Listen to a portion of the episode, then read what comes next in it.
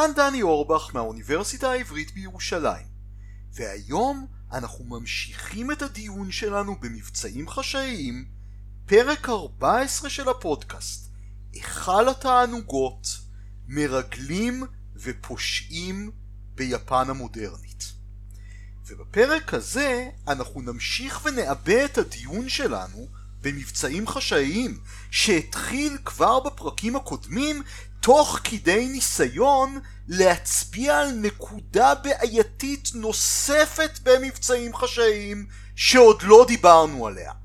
הקשר והערבוב בין מרגלים לבין פושעים, בין איסוף מודיעין לבין פשע, ובאמצעות התיאור שלנו של מערך הריגול המודיעין והמבצעים החשאיים של יפן הקיסרית, אנחנו נראה שגורמי מודיעין נוטים להתערבב עם גורמי פשע במיוחד כאשר המודיעין ממוקד במבצעים חשאיים. כלומר, בניסיון לשנות את העולם ולא רק ללמוד עליו. כשאנחנו מדברים על מודיעין ביפן המודרנית, אנחנו קודם כל צריכים לומר מילה על יפן המודרנית, איך היא נוצרה, כדי להבין למה מערך המודיעין שלה היה כל כך מוזר, ואנחנו עוד נראה עד כמה הוא היה מוזר, וכל כך מעורב ומעורבב עם ארגונים פליליים וארגוני פשע. אז בואו נתחיל לדבר על יפן המודרנית. ב-1868 יפן עדיין לא הייתה מדינה חשובה. היא הייתה מדינת איים קטנה ונידחת, בקצה העולם.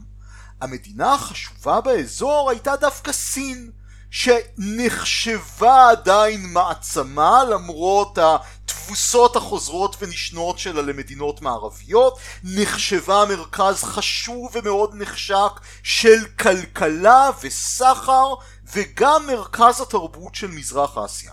יפן בראייה בינלאומית לא הייתה מקום חשוב עדיין. המשטר שלה היה משטר פאודלי, מיושן, נכשל יחסית, שבראשו עמד מעמד לוחמים תורשתי, מעמד הסמוראים. בשנת 1868 המשטר הישן ביפן מתמוטט ומוחלף במשטר חדש שנקרא משטר מייג'י על שם הקיסר שנחשב למנהיג של יפן, לדמות הסמלית של המהפכה. והמשטר החדש הזה, המשטר של מייג'י, שבראשו עומדים סמוראים צעירים, מעוניין להפוך את יפן למדינה מודרנית בסגנון מערבי. והוא מעוניין להפוך את יפן למדינה מודרנית בסגנון מערבי בעיקר מסיבות ביטחוניות. האליטות החדשות ששולטות ביפן אחרי שנת 1868 מסתכלות מסביבן ורואות שכל המדינות הלא מערביות שמנסות לשמור על התרבות הישנה שלהם ולהימנע ממערביזציה הולכות ונבלעות בידי המערב בין אם כקולוניות ממש כמו הודו ומדינות רבות באפריקה ובין אם מדינות שלאט לאט נדרסות ומאבדות את העצמאות שלהם כמו מצרים, האימפריה העות'מאנית או סין. והשליטים של מייג'י אומרים אנחנו לא רוצים ללכת בדרך הזאת. אנחנו רוצים לשמור על העצמאות של יפן. ועל העצמאות של יפן, כך הם אומרים, נוכל לשמור בשתי דרכים. ראשית כל, שלא יסחטו אותנו. אנחנו צריכים להיות מדינה עשירה. ואכן המשטר של מייג'י תוך כמה עשרות שנים במהירות אדירה, במהירות שיא, מצליח להפוך את יפן למדינה מודרנית ולבנות תעשייה מודרנית וכלכלה מודרנית ומערכת חינוך מודרנית ולהעביר את יפן תהליך של איור, של אורבניזציה כדי להפוך את יפן למעצמה כלכלית אם כי עד אמצע המאה ה-20 יפן עדיין ענייה ביחס למדינות המערב. מדינה עשירה אבל זה רק אספקט אחד של המשוואה. דבר נוסף שהמשטר של מייג'י רוצה לעשות זה לבנות צבא חזק. מכיוון שלא משנה כמה אתה עשיר, אם אין לך צבא מספיק חזק, מעצמות המערב הקולוניאליות והדורסניות ככל הנראה יכבשו אותך בשלב כזה או אחר.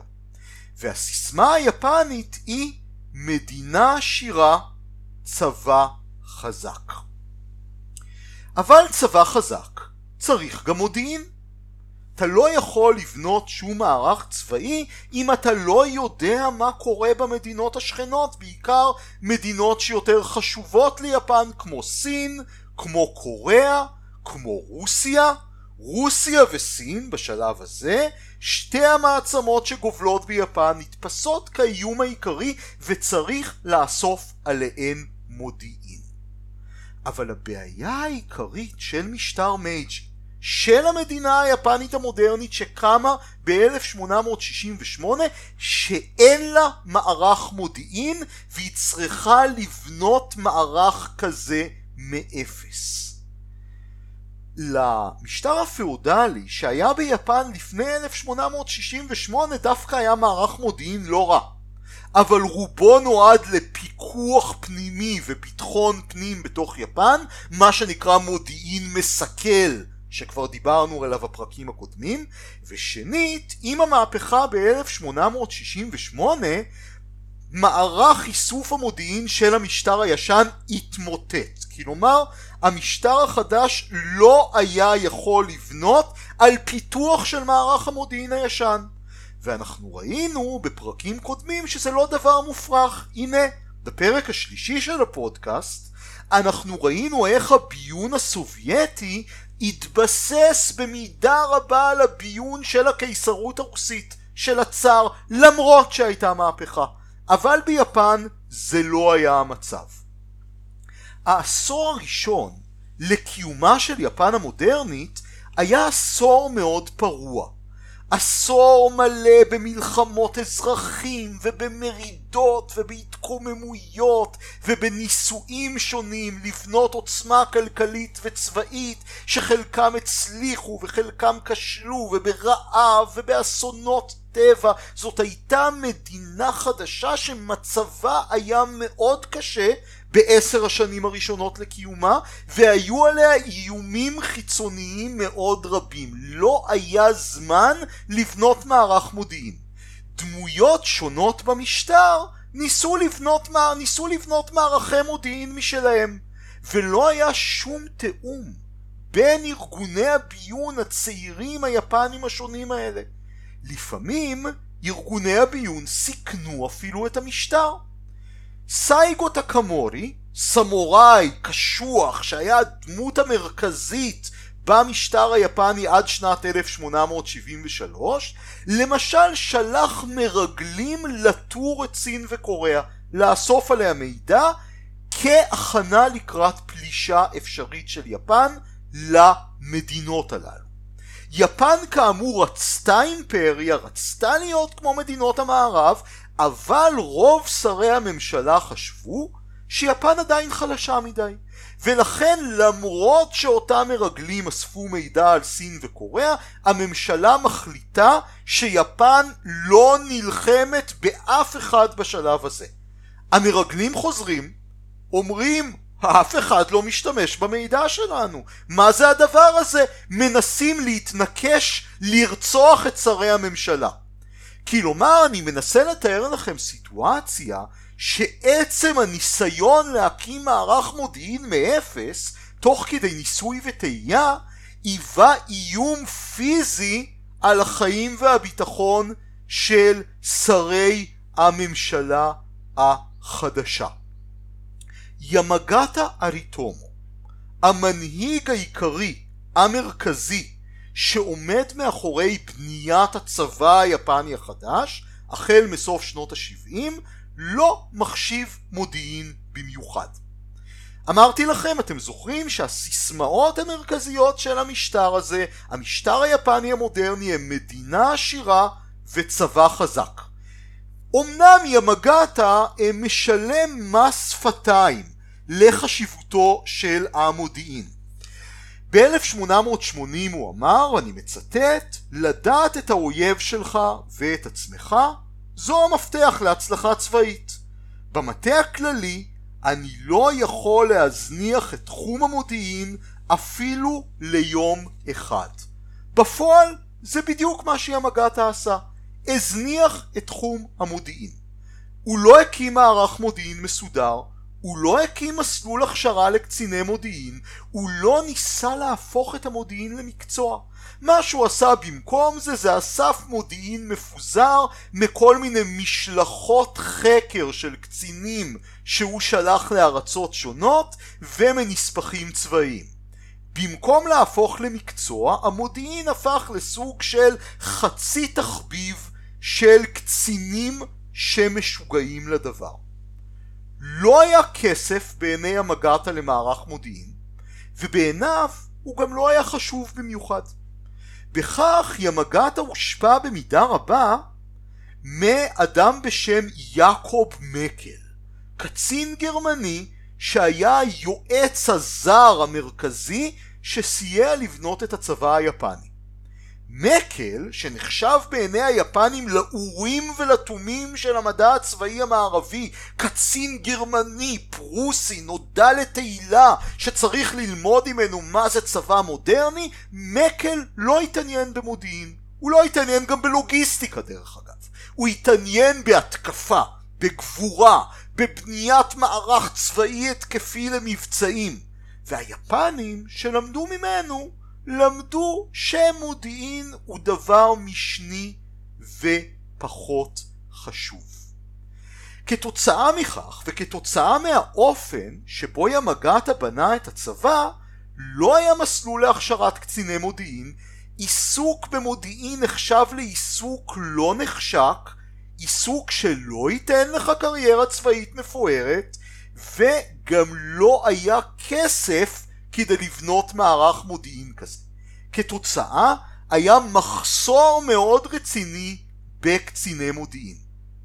וההשלכות של זה היו שכאשר יפן רצתה לאסוף מודיעין על מדינות זרות, היא נאלצה להפריט את המודיעין, להסתמך על גורמים פרטיים שיאספו מודיעין עבור הצבא. והגורמים הפרטיים האלה, כמו שתכף נראה, היו גורמי פשע.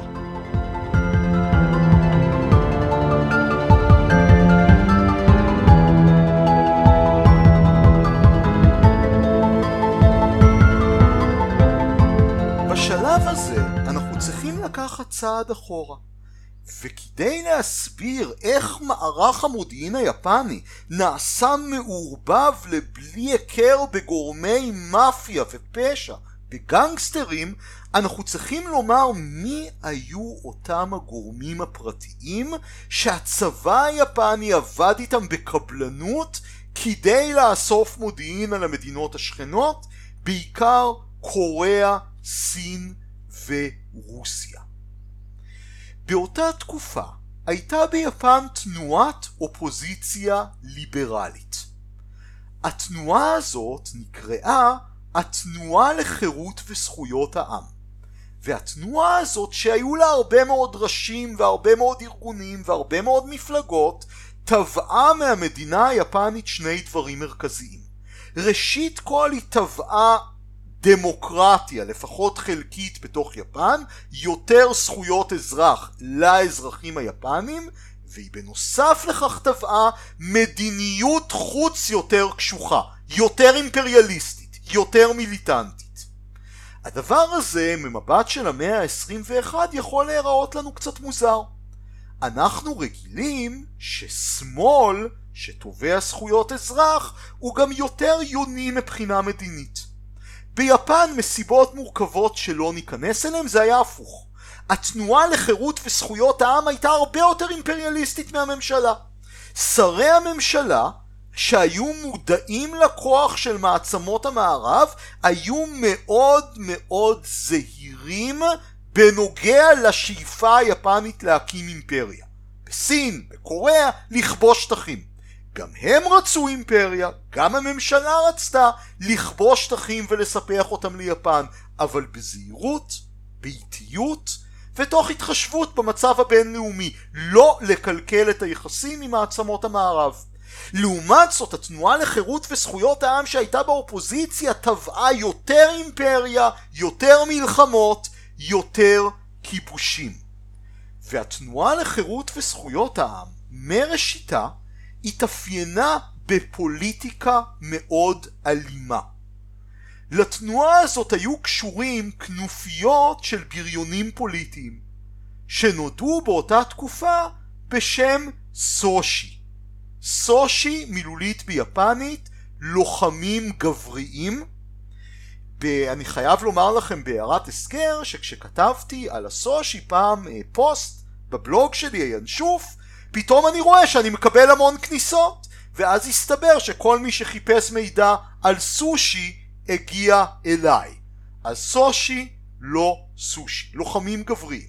הסושי היו בריונים פוליטיים שהמטרה שלהם הייתה להפחיד בוחרים כדי שהם יצביעו למפלגות השונות שקשורות לתנועה לחירות וזכויות העם.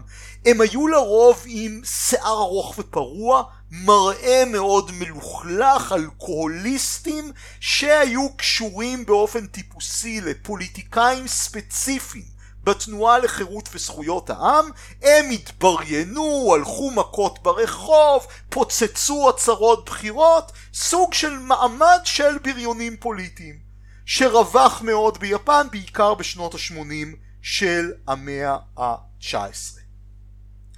בתנועה לחירות וזכויות העם היה אגף מסוים, שמבין שתי המטרות של התנועה יותר דמוקרטיה בבית ואימפריאליזם כלפי חוץ, אותו אגף ספציפי העדיף באופן מובהק אימפריאליזם כלפי חוץ. ולאותם ארגונים שהדבר שהיה הכי חשוב להם זה שיפן תבנה אימפריה, קראו האגודות הפטריוטיות. האגודות הפטריוטיות היו ארגונים ששמו להם למטרה לקחת סושי, את אותם בריונים פוליטיים, ולשלוח אותם לחו"ל כפרילנסרים שיכינו את הדרך לבניית אימפריה.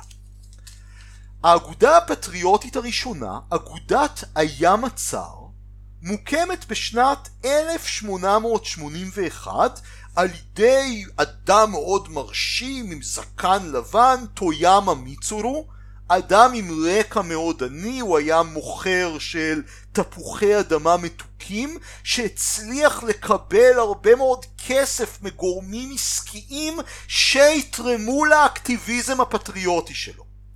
אותן אגודות פטריוטיות, אגודת הים הצר היא רק הראשונה שבהם, אחריה יש את אה, אגודת הדרקון השחור, שקוראים לה גם אגודת הנהר אמור, לוקחות סושי, אותם בריונים פוליטיים, ומאמנות אותם להיות מרגלים פרילנסרים, שיביאו את הבשורה היפנית, שיעשו תעמולה לטובת יפן, שיחדרו ויאספו מידע על מדינות זרות, ובסופו של דבר שיסללו את הדרך ליפן הרשמית לכבוש את המדינות האלה. 1884 היא שנת המפתח כאן. ב-1884 סין מנהלת מלחמה מול צרפת על גורלה של וייטנאם. המלחמה מסתיימת בסוג של תיקו אבל סין סופגת במכה מאוד קשה. ובצבא היפני, בממשלה היפנית וגם באגודות הפטריוטיות חושבים זה הזמן לאסוף מודיעין על סין. סין היא עדיין הגורם העיקרי שבולם את ההתפשטות היפנית, אולי בעתיד תהיה לנו מלחמה מול סין, צריך לבנות בה תשתית מודיעינית. אבל, כמו שאמרתי לכם, הממשלה והצבא מאוד מאוד איטיים באיסוף מודיעין ומידע, ואין להם מערך מודיעיני מתפקד. אז מי שמרים את הכפפה אלו מיודענו מהאגודות הפטריוטיות. והם שולחים את אותם סושי שהם מאמנים אותם, מכשירים אותם, מלמדים אותם סינית, לסין ולקוריאה, כדי לבנות תשתית מודיעינית ולאסוף מידע על הארצות האלה. פה חשוב להדגיש ולציין שהאגודות הפטריוטיות הם גורם פרטי, זה לא גורם ממשלתי. הסושי שנשלחים ליבשת הם גורם פרטי ולא ממשלתי. ואותם הסושי שנשלחים כמבצע פרטי לאסוף מודיעין על סין וקוריאה נקראים ההרפתקנים הקונטיננטליים. ביפנית טייריקו רונין. טייריקו זה יבשת, כלומר יבשת אסיה, רונין ביפן של ימי הביניים היו סמוראים ללא אדון, שחקנים חופשיים, לוחמים חופשיים. אותם אה, סושי שעכשיו קוראים להם ההרפתקנים הקונטיננטליים שהולכים לסין ולקוריאה ושולחיהם מהאגודות הפטריוטיות מציגים אותם כאידיאליסטים שמקריבים את עצמם למען המדינה. חלק מהם אכן היו כאלה. אבל רובם בפועל היו מההתחלה קשורים לארגוני פשע. העיתונאי הבריטי יו בייס שהכיר מאוד מאוד טוב את יפן כמה עשורים מאוחר יותר התייחס לאגודות הפטריוטיות ואמר אצלם הפטריוטיזם רק היה קצה הקרחון שבלט מעל המים מתחת למים רכש עולם שלם של פושעים שהצדיקו את מעשה הזוועה שלהם בנימוקים פטריוטיים. עכשיו תחשבו, אתם הרפתקן קונטיננטלי בסין. מעל הכל אתם צריכים לממן את עצמכם. האגודות הפטריוטיות נתנו מימון, אבל זה היה מימון מוגבל. לצבא ולממשלה לא הייתה חובה לממן אותך, כי הרי אתה גורם פרטי. וגם אמרנו שלצבא ולממשלה אין כסף בשלב הזה כדי לממן מערך מודיעין בסין. לכן מההרפתקנים הקונטיננטליים ציפו לממן את עצמם.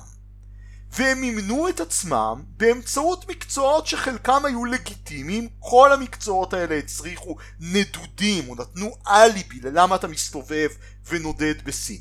חלק מההרפתקנים הקונטיננטליים היו עיתונאים, אחרים היו מוכרי תרופות, אה, מוכרים של ספרות זולה או פורנוגרפיה, חלק התחזו לנזירים, אבל אין במקצועות האלה הרבה כסף.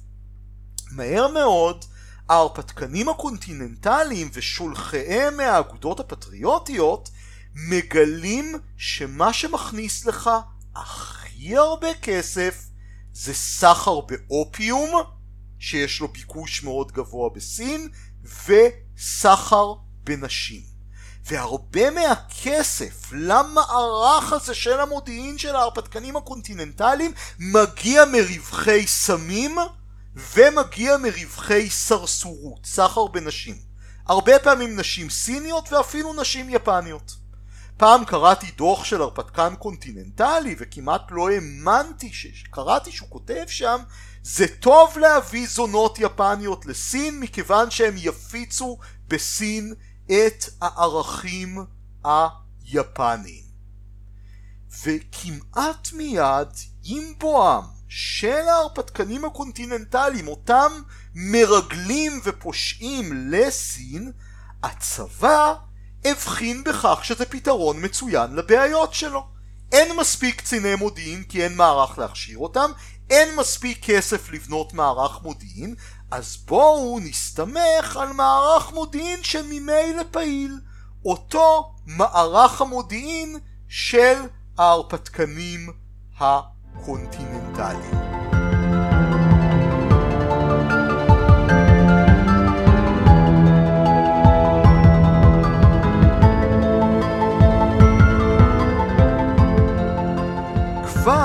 ב-1886 שנתיים לאחר שההרפתקנים הקונטיננטליים הראשונים הגיעו לסין, הצבא מתחיל להתעניין בכל מערך איסוף המודיעין הפרטי הזה. והאדם הראשון שנוסע לסין כדי לעשות סדר בבלגן הוא קצין צעיר ומאוד מאוד מעניין שנקרא אראו סיי. אראו, כמו רוב קציני המודיעין היפנים שנראה אחר כך, היה חובבן מודיעין, משוגע לדבר. אדם אוטודידקט שלמד את העבודה המודיעינית בעצמו. למעשה הוא סירב לקידום, סירב לדרגה גבוהה, סירב למסלולי קידום טובים ויוקרתיים רק כדי שהוא יוכל לאסוף מודיעין בסין. הוא היה רק סרן, והמטכ"ל, המטה הכללי היפני, מסכים לשלוח אותו לסין כדי לראות מה אפשר לעשות עם כל המערך הזה של ההרפתקנים הקונטיננטליים. והסיפור של ההגעה של אראו לסין הוא סיפור מאוד מעניין כי הוא ייתן לכם טעימה מאותה רוח הפרועה של מודיעין ופשע שאנחנו נראה מאוחר יותר. אראו מגיע לשנגחאי, הספינה שלו עוגנת. הדבר הראשון שהוא עושה זה ללכת לבית של הרפתקן קונטיננטלי בשם קישידה גינקו. קישידה גינקו דווקא לא היה פושע, כמו הרבה הרפתקנים קונטיננטליים אחרים. הוא נחשב אדם מכובד, הוא היה עיתונאי מאוד ותיק, והיה גם מוכר תרופות. הייתה לו רשת של בתי מרקחת בסין, הרשת הזאת הייתה מאוד מוצלחת מכיוון שהוא פיתח משחה לעיניים, שהייתה מאוד פופולרית בסין באותו הזמן. אראו, קצין הצבא, בא לבית של קישידה הרפתקן ושואל אותו האם אתה תסכים לשנע את הבחורים שלך כדי שנוכל להקים רשת ריגול בסין. ומכאן הסיפור מתחיל להפוך לביזארי. קישידה מכוון פתאום אקדח לאראו ושואל אותו האם אתה מסכים שיפן צריכה לפתור את הבעיות של סין בכוח? אראו פתאום רואה לאימתו שקישידה מתחיל ללחוץ על ההדק של האקדח, לירות בו למוות. אראו תופס במהירות את היד של קישידה, מזיז אותה למעלה, קישידה יורה. הכדור פוגע בתקרה, המשרתים רצים לראות מה קרה, ואז הם רואים את קישידה ואראו צוחקים בקול רם, מתגלגלים על הרצפה. זאת הייתה החברה של הקצינים וההרפתקנים הקונטיננטליים. חברה של חובבנים, אנשים לא מקצועיים, גברים קשוחים שראו את עצמם כהרפתקנים שהולכים לפעול למען יפן בארצות הספר. תשוו את זה להרפתקנות של קציני ה-CAA שאנחנו דיברנו עליה בשני הפרקים הקודמים. במימון ובתמיכה של קישידה, אראו משתלט על חלק מבתי המרקחת שפעילים בעומק סין ומקים רשת בתי מרקחת שאמורה להוות בסיס לרשת ריגול.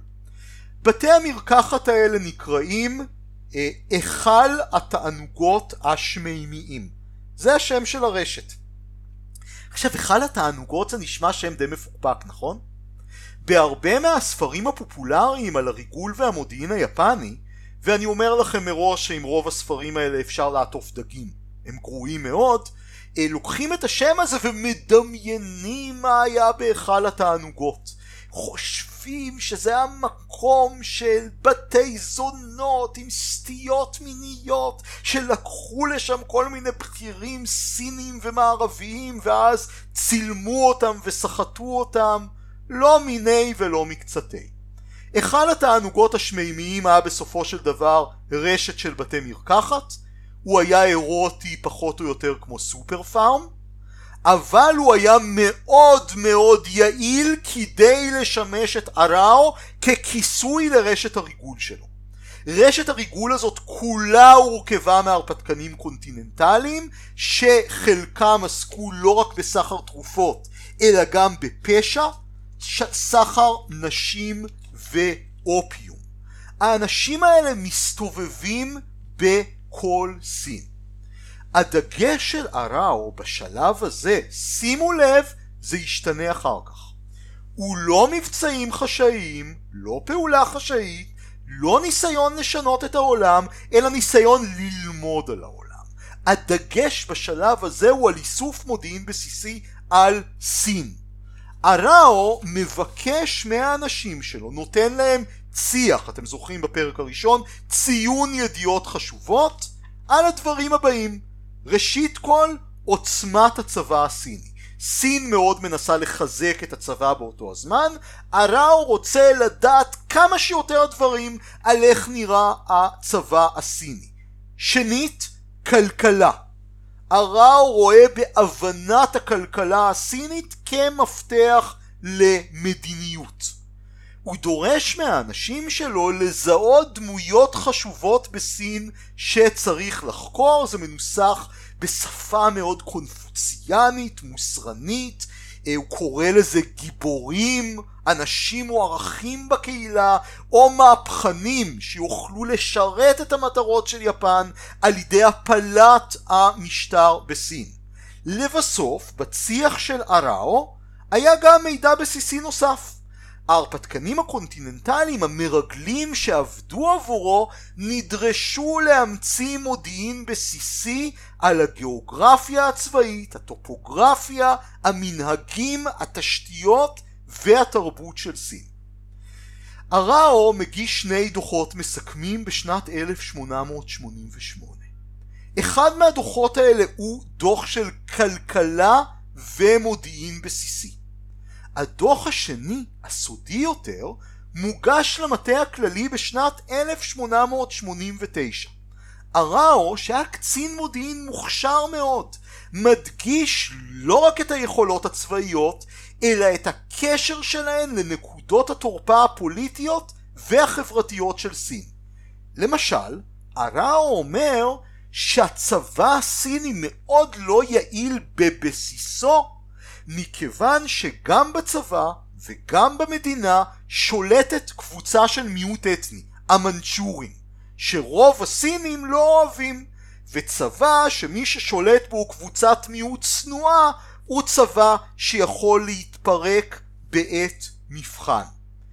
אראו מסיים את הדוח שלו בהמלצות מדיניות, דבר שמאוד מאוד נדיר באותה התקופה, וגם היום קציני מודיעין לא אמורים להמליץ על מדיניות והמלצות המדיניות של הראו דווקא מאוד מתונות. הוא חושב שצריך להשתמש במצב הכלכלי של סין כעוגן לידידות ושיתוף פעולה בין סין לבין יפן. אבל זה לא מה שקורה. ב-1894 פורצת בין סין ויפן מלחמה. המלחמה הזאת נסובה בעיקר על שאלת השליטה בקוריאה ובעולם פחות או יותר כולם חושבים שיפן, שסין תקרא את הצורה ליפן. סין עדיין נתפסת כמעצמה הגדולה, במקום זה יפן מביסה את סין שוק על ירך ומוציאה את סין מענייני קוריאה. היו הרבה מאוד גורמים לניצחון הזה, לא ניכנס לרובם, אבל מה שאני אומר לכם כבר עכשיו, שלדוחות המודיעין של אראו סיי והרשת שלו, שהורכבה בחלקה מגורמי פשע פרטיים, מהרפתקנים קונטיננטליים, היה חלק מאוד מאוד משמעותי בניצחון של יפן על סין. אבל כבר בשלב הזה, אותה רשת של הרפתקנים קונטיננטליים בסין וקוריאה שימשה גורמי, גורמי צבא יפנים לא רק לאיסוף מודיעין אלא גם למבצעים חשאיים. לא רק ללמוד על העולם אלא גם לשנות את העולם. רוצים דוגמה? בבקשה. ב-1895 השגריר היפני בקוריאה גנרל לשעבר, מגיע למסקנה שמלכת קוריאה בולמת את ההתפשטות היפנית במדינה. ויותר גרוע מזה היא פרו-רוסית, היא מכניסה את רוסיה פנימה. השגריר רואה בכך איום על הביטחון הלאומי של יפן, והוא מחליט שצריך לרצוח את מלכת קוריאה. אבל הוא לא רוצה לעשות את זה עם חיילים וקצינים יפנים, לפחות לא באופן ברור. ולמה הוא לא רוצה לעשות את זה? אתם זוכרים שבפרקים הקודמים שדיברנו על עולם המבצעים החשאיים, דיברנו על כמה חשוב למדינה לשמור על מה שנקרא מרחב הכחשה סבירה, plausible deniability. שאם דברים מסתבכים אתה לא תספוג גינוי בינלאומי ולחץ בינלאומי. תמיד תוכל להתכחש למבצע אם רק תרצה. ולכן השגריר היפני בקוריאה במקום בקצינים וחיילים משתמש בהרפתקנים קונטיננטליים כדי לרצוח את מלכת קוריאה. מבצע שהוא באמת מבצע מחריד, קוראים לזה מבצע צד שועלים. במסורת הסינית והיפנית והקוריאנית שועל נתפס ככינוי לשד שנמצא בדמות של אישה יפהפייה ועוצמתית, קרי מלכת קוריאה. המבצע הזה דרך אגב הוא בניגוד לדעת הממשלה, אבל מיאורה, השגריר, לא היה מעלה את המבצע הזה בדעתו אם לא היה לו מערך שלם של הרפתקנים קונטיננטליים שהיו מסוגלים לרצוח את המלכה עבורו. ואנחנו עוד פעם רואים בו בעייתיות שיש במערך מבצעים חשאיים שדיברנו עליה גם בהקשר של ה-CAA.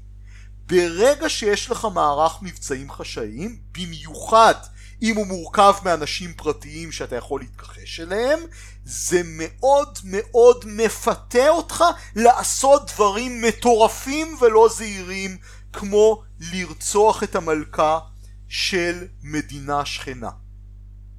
ולא סתם אמרתי לכם שהמבצע הזה היה מין מבצע פרטי של השגריר וההרפתקנים הקונטיננטליים ולא קיבל את אישור הממשלה.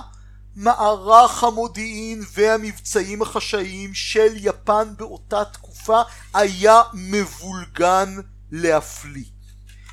לא היה אפשר להכריע בין גופי המודיעין השונים והגופים השונים למבצעים חשאיים, לא היה תיאום ביניהם, לא היה ברור אפילו איפה מסתיים, מסתיים התפקיד של קציני הצבא הרשמיים לבין התפקיד של ההרפתקנים הקונטיננטליים וגורמי הפשע שעבדו איתם.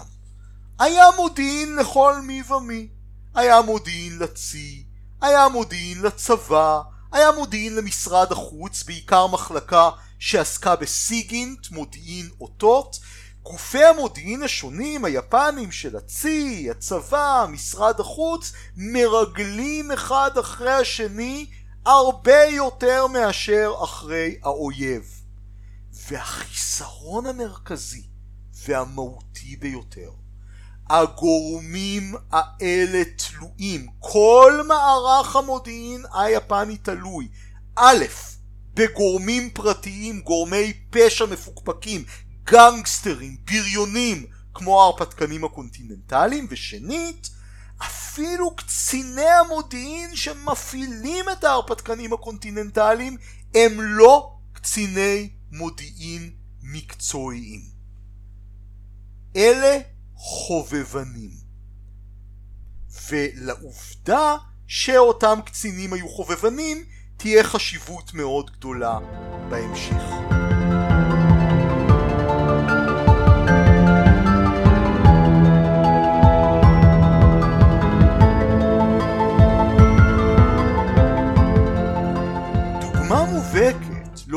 קציני מודיעין חובבנים היה אדם בשם פוקושימה יסומאסה, גנרל יפני שבעתיד יהיה ראש מערך המודיעין וסגן הרמטכ"ל, אדם ששמו יהיה כמעט זהה עם מערך הריגול היפני. ואותו פוקושימה היה דוגמה מאוד מובהקת, כמו אראו סיי.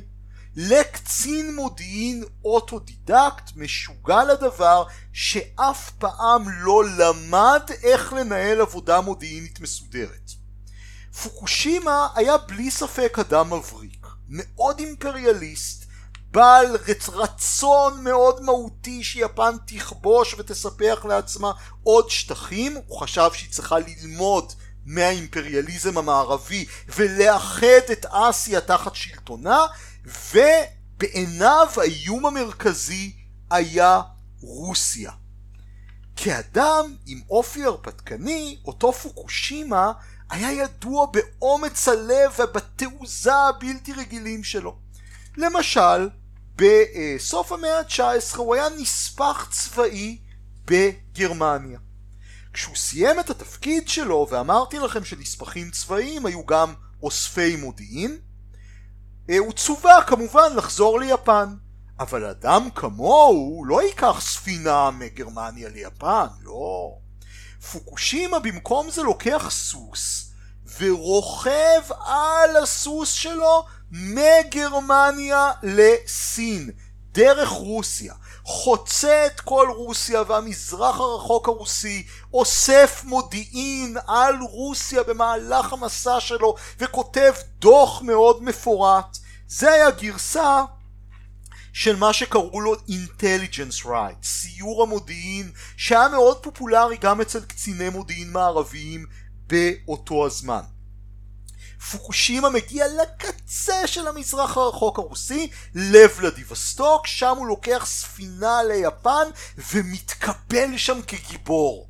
סוג של סלבריטאי מודיעין, המונים מריעים לו בכל מקום שהוא מגיע אליו, המטכ"ל מקבל בברכה את דוח המודיעין שלו על רוסיה, והוא תורם את הסוס לגן החיות של טוקיו. לסכם, אני רוצה לחזור על שני הדברים שאנחנו יודעים על מערך המודיעין היפני. ראשית כל הוא תלוי בקצינים אוטודידקטיים שמשוגעים לדבר ושלמדו על עבודת המודיעין בעצמם. לפעמים הם טובים, כמו הראו סיי, הרבה פעמים הם פחות טובים.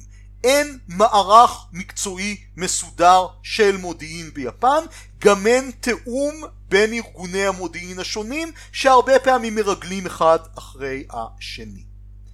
שנית, ויותר גרוע, המודיעין היפני מעורב בגורמי פשע עד לבלי הכר. וזאת מפני שאין לו מספיק קצינים ואין לו מספיק משאבים ומערך האיסוף שלו בפועל תלוי בהרפתקנים הקונטיננטליים באגודות הפטריוטיות ובגורמי הפשע שעובדים איתם. התוצאה היא ראשית כל שקשה ביפן להפריד בין מודיעין לפשע.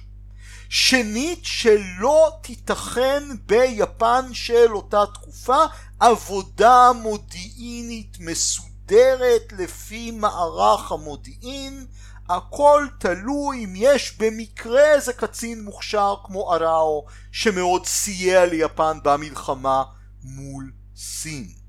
העבודה עם ההרפתקנים הקונטיננטליים גם הופכת את המודיעין שהצבא והממשלה מקבלים למודיעין מוטה. מודיעין מוטה מכיוון שהחבר'ה האלה רוצים לקדם את עסקי הפשע שלהם ולהרוויח כסף. וגם רוצים שיפן תכבוש יותר שטחים בסין ובקוריאה. לכן המודיעין שלהם נוטה להיות אופטימי מדי נוטה לכוון את יפן להיכנס לכיבושים ומלחמות. אין סוף גורמי המודיעין וההרפתקנים הקונטיננטליים שעובדים איתם מנסים אפילו להשפיע על מדיניות. לפני מלחמת רוסיה-יפן אגודות פטריוטיות שהיו קשורות עם מערך המודיעין אפילו איימו לרצוח חלק משרי הממשלה אם הם לא יתקפו את רוסיה מהר.